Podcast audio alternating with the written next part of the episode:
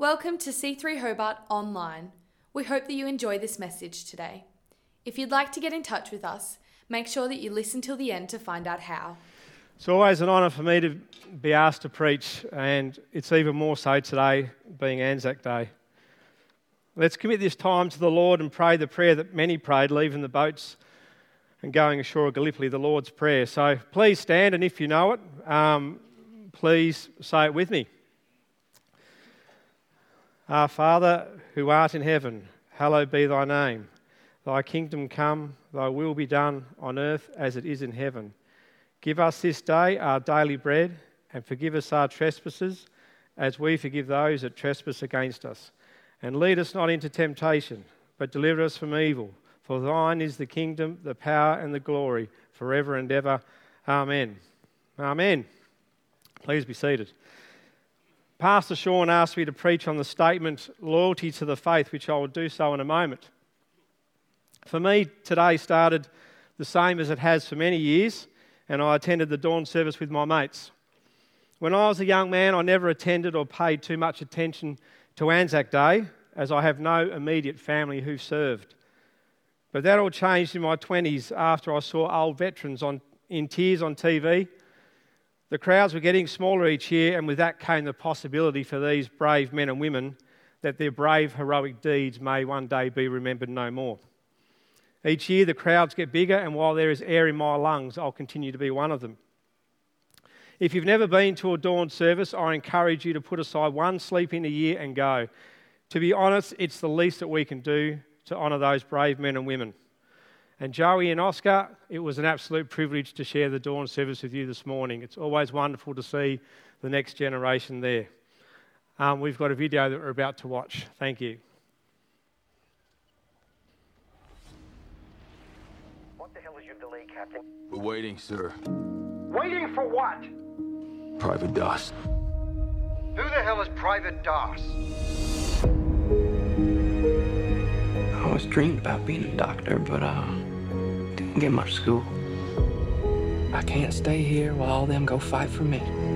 But you figure this war is just going to fit in with your ideas? While everybody else is taking life, I'm gonna be saving it. And that's gonna be my way to serve.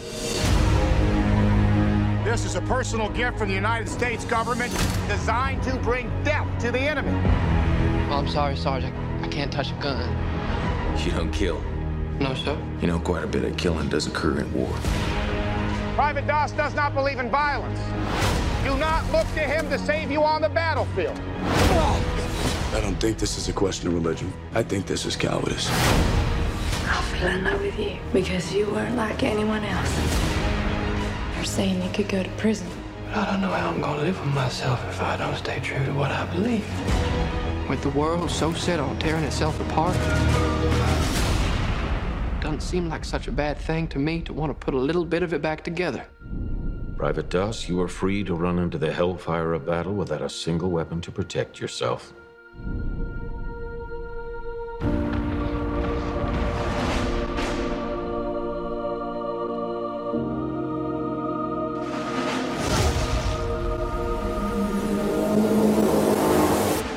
I'm gonna get you home. There's something you gotta see. Who did this? That's the card. We have to go back up tomorrow. And they're not gonna go up there without you.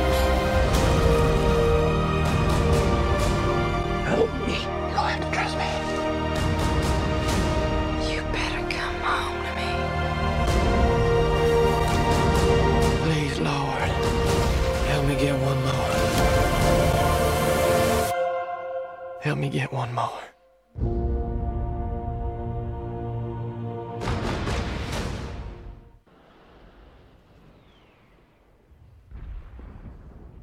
What the hell is your delay, Captain? You're supposed to begin that assault ten minutes ago.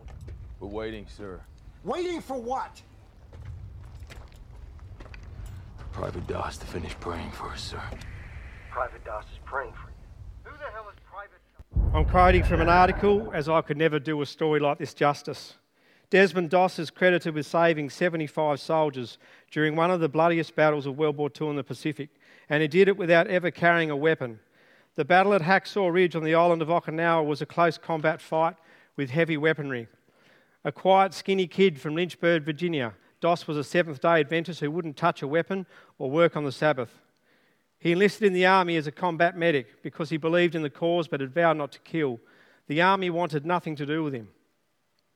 The army made Doss's life hard during training.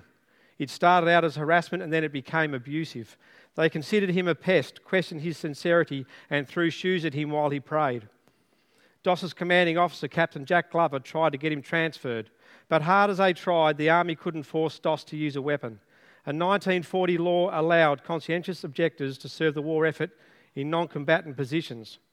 Doss went with his company as a medic to the Pacific Theatre, and at Okinawa in the spring of 1945, Doss's company faced a grueling task climb a steep, jagged cliff, sometimes called Hacksaw Ridge, to a plateau where thousands of heavily armed Japanese soldiers were waiting for them.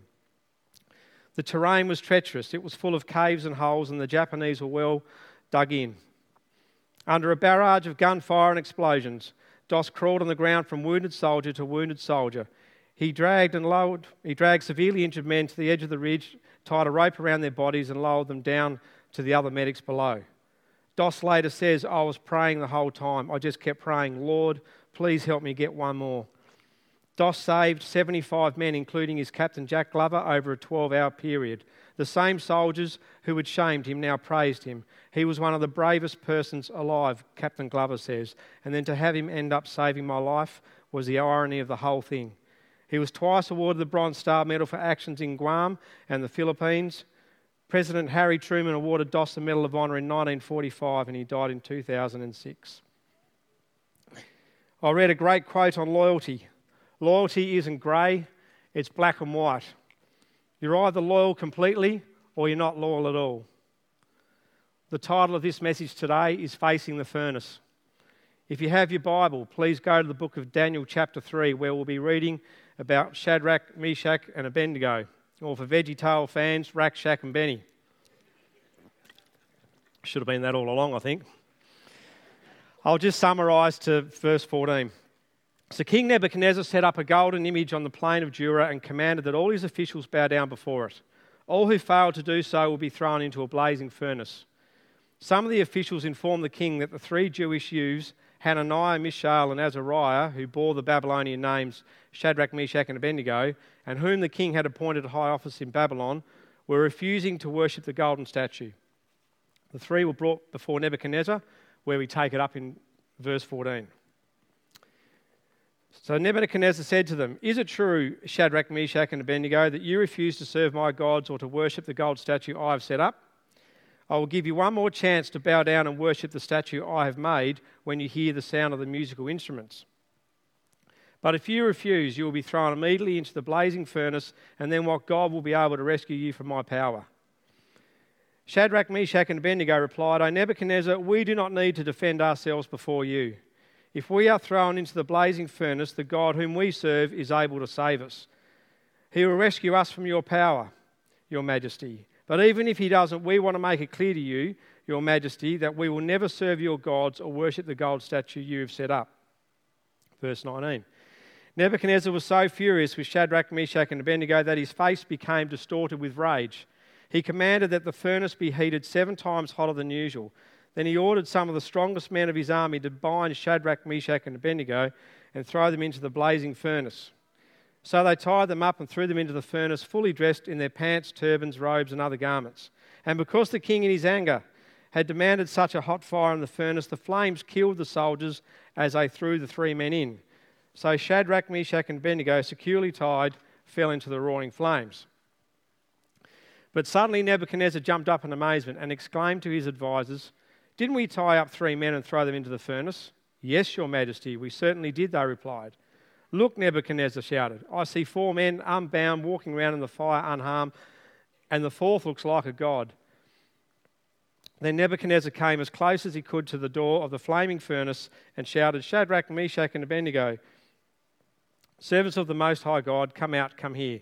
So Shadrach, Meshach, and Abednego stepped out of the fire then the high officers, officials, governors, and advisers crowded around them and saw that the fire had not touched them, not a hair on their heads was singed, and their clothing was not scorched, They didn't even smell of smoke. One of the greatest stories of loyalty to your faith in the Bible. And what would it take for us to have that kind of loyalty to our faith? Rack, Shack, and Benny would have had a good life in Babylon. Servants to take care of their daily needs, prosperity. They would have rubbed shoulders with society's elite, and it would have been easy for them to bow down to the statue. So they could keep their comfortable life, but they never turned their backs on God. There they are, staring certain death in the face. A fiery furnace heated seven times hotter than normal, so hot that the guards were burnt alive who threw them in. But still, they never denied God. They never distorted the truth of God to get out of their predicament. And God was faithful. He showed up in the furnace and He blessed them with more. How about us and our faith? What do we do when the heat comes on from the world? Do we stand for God or do we stand for nothing? Some of us are fearful of rejection. I was one of them, so I'm speaking from experience when I tell you that it's easier to bow down to the statue and abandon your faith momentarily because you're more worried about what people will think of you when you share your faith. I was wrong. Like the disciple Peter, it came in a single moment. The rooster crowing reminded Peter of what Jesus said about him denying that he knew Jesus. For me, a single moment changed my fear of sharing my faith to fear of my friend spending eternity separated from God. A work colleague received a terminal diagnosis and been given six months to live. And when he told me, God in an instant said, Tim, if you don't tell John about Jesus, who will? John had a Catholic faith. We shared communion at his house, and he came here to the Christmas service, and then he went to be with the Lord. There are so many things that can take the shape of a 3 by 30 metre statue in our lives. And, ha- and sadly, at times, we have no hesitation in bowing down to it, even though we know it's wrong. The payoff, we justify the means to an end. It's easy to point the finger at alcoholics and drug addicts and gambling addicts and the addictions that the world frowns on. But what about the addictions that the world applauses? The ones that take our focus from Jesus. Exercise. You're probably thinking, has Tim lost his marbles? Hear me out. There is nothing wrong with keeping fit and healthy. It does wonders for you physically and mentally. But when it gets to addiction levels, you start losing your focus on Jesus and you put more on PBs, which means more time at the gym, on the bike, or pounding the pavement. Trust me, I've been there. It took seven years of running 100 Ks a week to realise that God wasn't even a pinhead on my radar. And my justification was I'm fit, I'm healthy, life's good, so I don't need to worry about God that much. Mostly the world was happy with me, but Pastor Sean saw the cracks. My wife Jane saw the canyons. Constantly tired and grumpy, there were seasons in our marriage where the South Pole in the middle of the winter was a warmer place than at home. So I threw away the watch, stopped going to the running group, and started running with Pastor Sean and others who spoke life into me. And in turn, God started speaking the unconditional love of Jesus over my heart. And God did a lot of healing in all areas of my life. You may be in a similar season in your life today. And what I've said you will brush away as nonsense. Because you either know it and you don't want to hear it, or you're that far away from God you can't even remember the last time you read His Word or prayed. We have no hesitation seeking Him when things get turned upside down. We will run to the front for prayer because life sucks. But when it's good, we forget about God and concentrate on conquering our next Everest or find our next diet or lifestyle to focus on for social media. Where's the loyalty in that? Being a born again Christian takes faith and discipline. When, and when we lack either, we are like a rudderless sailboat. When the wind starts to blow, we will go in any direction but God. Matthew 16 26 says, What good will it be for someone to gain the whole world and yet forfeit their soul? Or what can anyone give in exchange for their soul? Imagine if Rack, Shack, and Benny did bow down to the statue. They would have kept Nebuchadnezzar's face from distorting with rage. They would have kept the status quo with their lifestyle, but their loyalty would have been laid out plain to see for God. God is the same yesterday, today, and always, and He never leaves us or forsakes us. It's we who walk away from Him. When we make God a priority in our lives, things start to happen immediately. Day by day, God uses the Holy Spirit to work in our lives, to mend the broken heart, and to put back what the world took away. And that's Jesus, our Saviour, as Lord of our life. I'm loyal to my faith because God has been so good to me and my family. God healed me from epilepsy, which came from meningitis as a child, thanks to my grandmother, who was an intercessor in prayer. I had an epileptic seizure, blacked out, and fell three metres and landed on concrete, where I hit my head and only suffered superficial wounds. And any time I rub the scar, I'm reminded of God's goodness. Alcoholism is in my family genes, and yet my parents, after they gave their lives to Jesus, knew the, knew the importance of breaking the bonds of generational sin in Jesus' name and praise the name of Jesus because the bonds of alcoholism were broken and stopped with my grandfather. God chose the perfect woman for me, my wife Jane. I'm married very well, and any time that's pointed out, I'm reminded of God's goodness. I've got two daughters and two sons. Laura was born with premature lungs and spent her first week at the neonatal ward. We were told by the paediatrician that she may not make it, and that was tough, as people here know the feeling. But again, God was so good to me and she was healed. Thanks to my family's faith in God, I was able to sit down with my parents and talk about the past, as I didn't have an idyllic childhood. Our family was very dysfunctional, and that caused issues with my behaviour and relationships.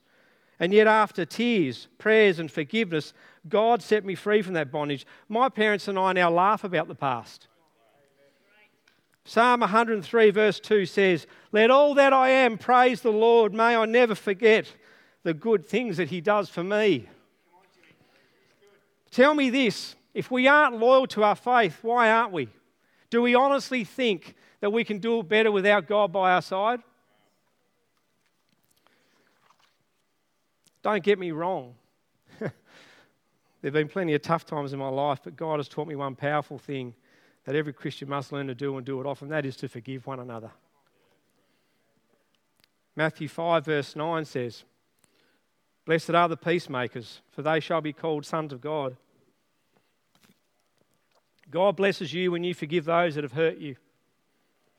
Forgiveness makes it easy to forget about the bad times because Jesus has taken the hold away on your life. Then it's easier to live a thankful life. Being loyal to your faith means forgiving one another. Thank you, Steve. to quote a movie line live for nothing or die for something. Imagine if we're with one of our friends who's a non believer, and it's a time where we are looking at the furnace. The friend challenges your faith on a topic, and you decide to bow down to the statue instead of standing for God and speaking the truth about his love for them. That's living for nothing. The moment comes and goes and life goes on. But do we ever stop and think that that single moment might have been the only moment in that person's life where they were confronted with a choice of eternity and we denied them the opportunity because we weren't loyal to our faith? Imagine if Desmond Doss had bowed down to the world instead of honouring God with his faith. All those 75 lives he saved on the battlefield would have been a headstone in a cemetery. And for some of them, they would have been spending eternity in hell at that moment in their lives. But how many became believers after? Because Desmond Doss faced the furnace and was loyal to his faith. He never doubted God's hand on his life. That's dying for something. Desmond Doss set an example. Jesus set an example for us to follow the Great Commission. Matthew 28 18 to 20 in the message version. Jesus, undeterred, went right ahead and gave his charge. And remember, when he gave his charge, he's speaking to us here and now.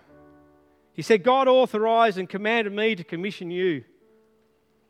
Go out and train everyone you meet far and near in this way of life marking them by baptism in the threefold name the Father, the Son, and the Holy Spirit, and then instruct them in the practice of all I've commanded you.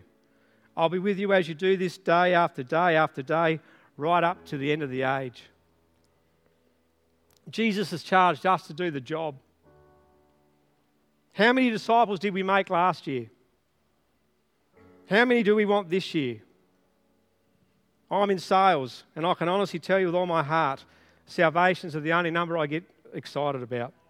You can have your PBs and your friends on social media.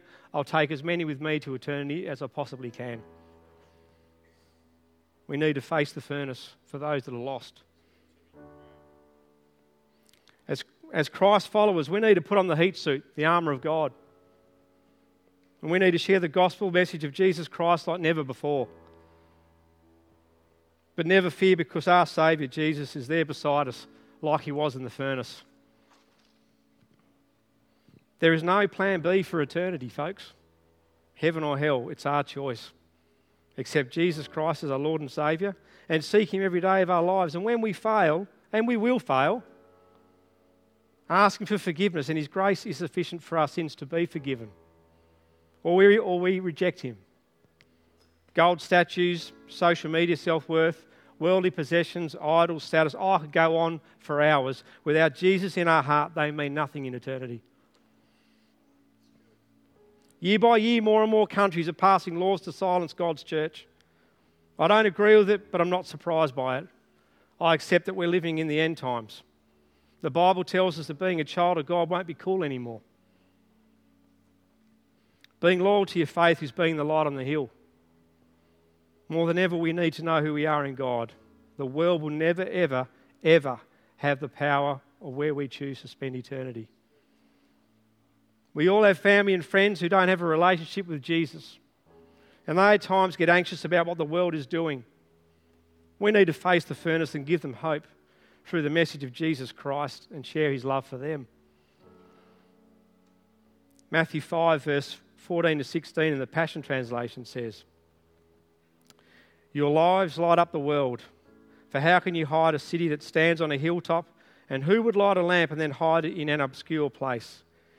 Instead, it's placed where everyone in the house can benefit from its light. So don't hide your light. Let it shine brightly before others, so that your commendable works will shine as light upon them, and then they will give their praise to your Father in heaven. Every day we are here is a day closer to eternity, and we need to know where we are with God. The book of Revelation is exciting, it's scary and confronting, but it's God's plan for the end of days the glorious reappearing of Jesus Christ. I can never do it justice by preaching on it, as you need a teacher and not a preacher, but let me say this God has only ever wanted one thing from us since the day we were born, and that's a personal relationship with us by accepting His Son Jesus as our Lord and Saviour. We're never going to be perfect, we're never going to be good enough. Jesus takes us as we are as He washes away our sins. Thank you, Jesus. Can everyone please bow their heads and close their eyes?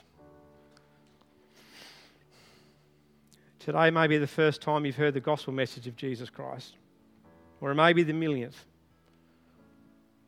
As a non believer, your heart may be pounding as the Holy Spirit has been working in you this morning. If that's you, I'm going to ask you to raise your hand. I'll see it and acknowledge it. Is there anyone here today that would like to do that? Thank you, Lord. Thank you, Father. Thank you, Jesus. This message today may have spoken to you about facing the heat. You'd rather face an angry, raging bull than face the furnace for Jesus as it's scary to you. If that's you, I'd ask you to please go to the back corner of the auditorium where our ministry team will pray for you. I'd like to end with a scripture 1 Peter 3:15 and 16. But give reverent honour in your hearts to the Anointed One and treat him as the holy master of your lives. And if anyone asks about the hope living within you, always be ready to explain your faith with gentleness and respect. Thanks for joining us today at C3 Hobart Online. If you were impacted by this message, or you'd like to know a bit more about our church and what we do, you can get in touch with us via our website, c3hobart.org.au. See you next time.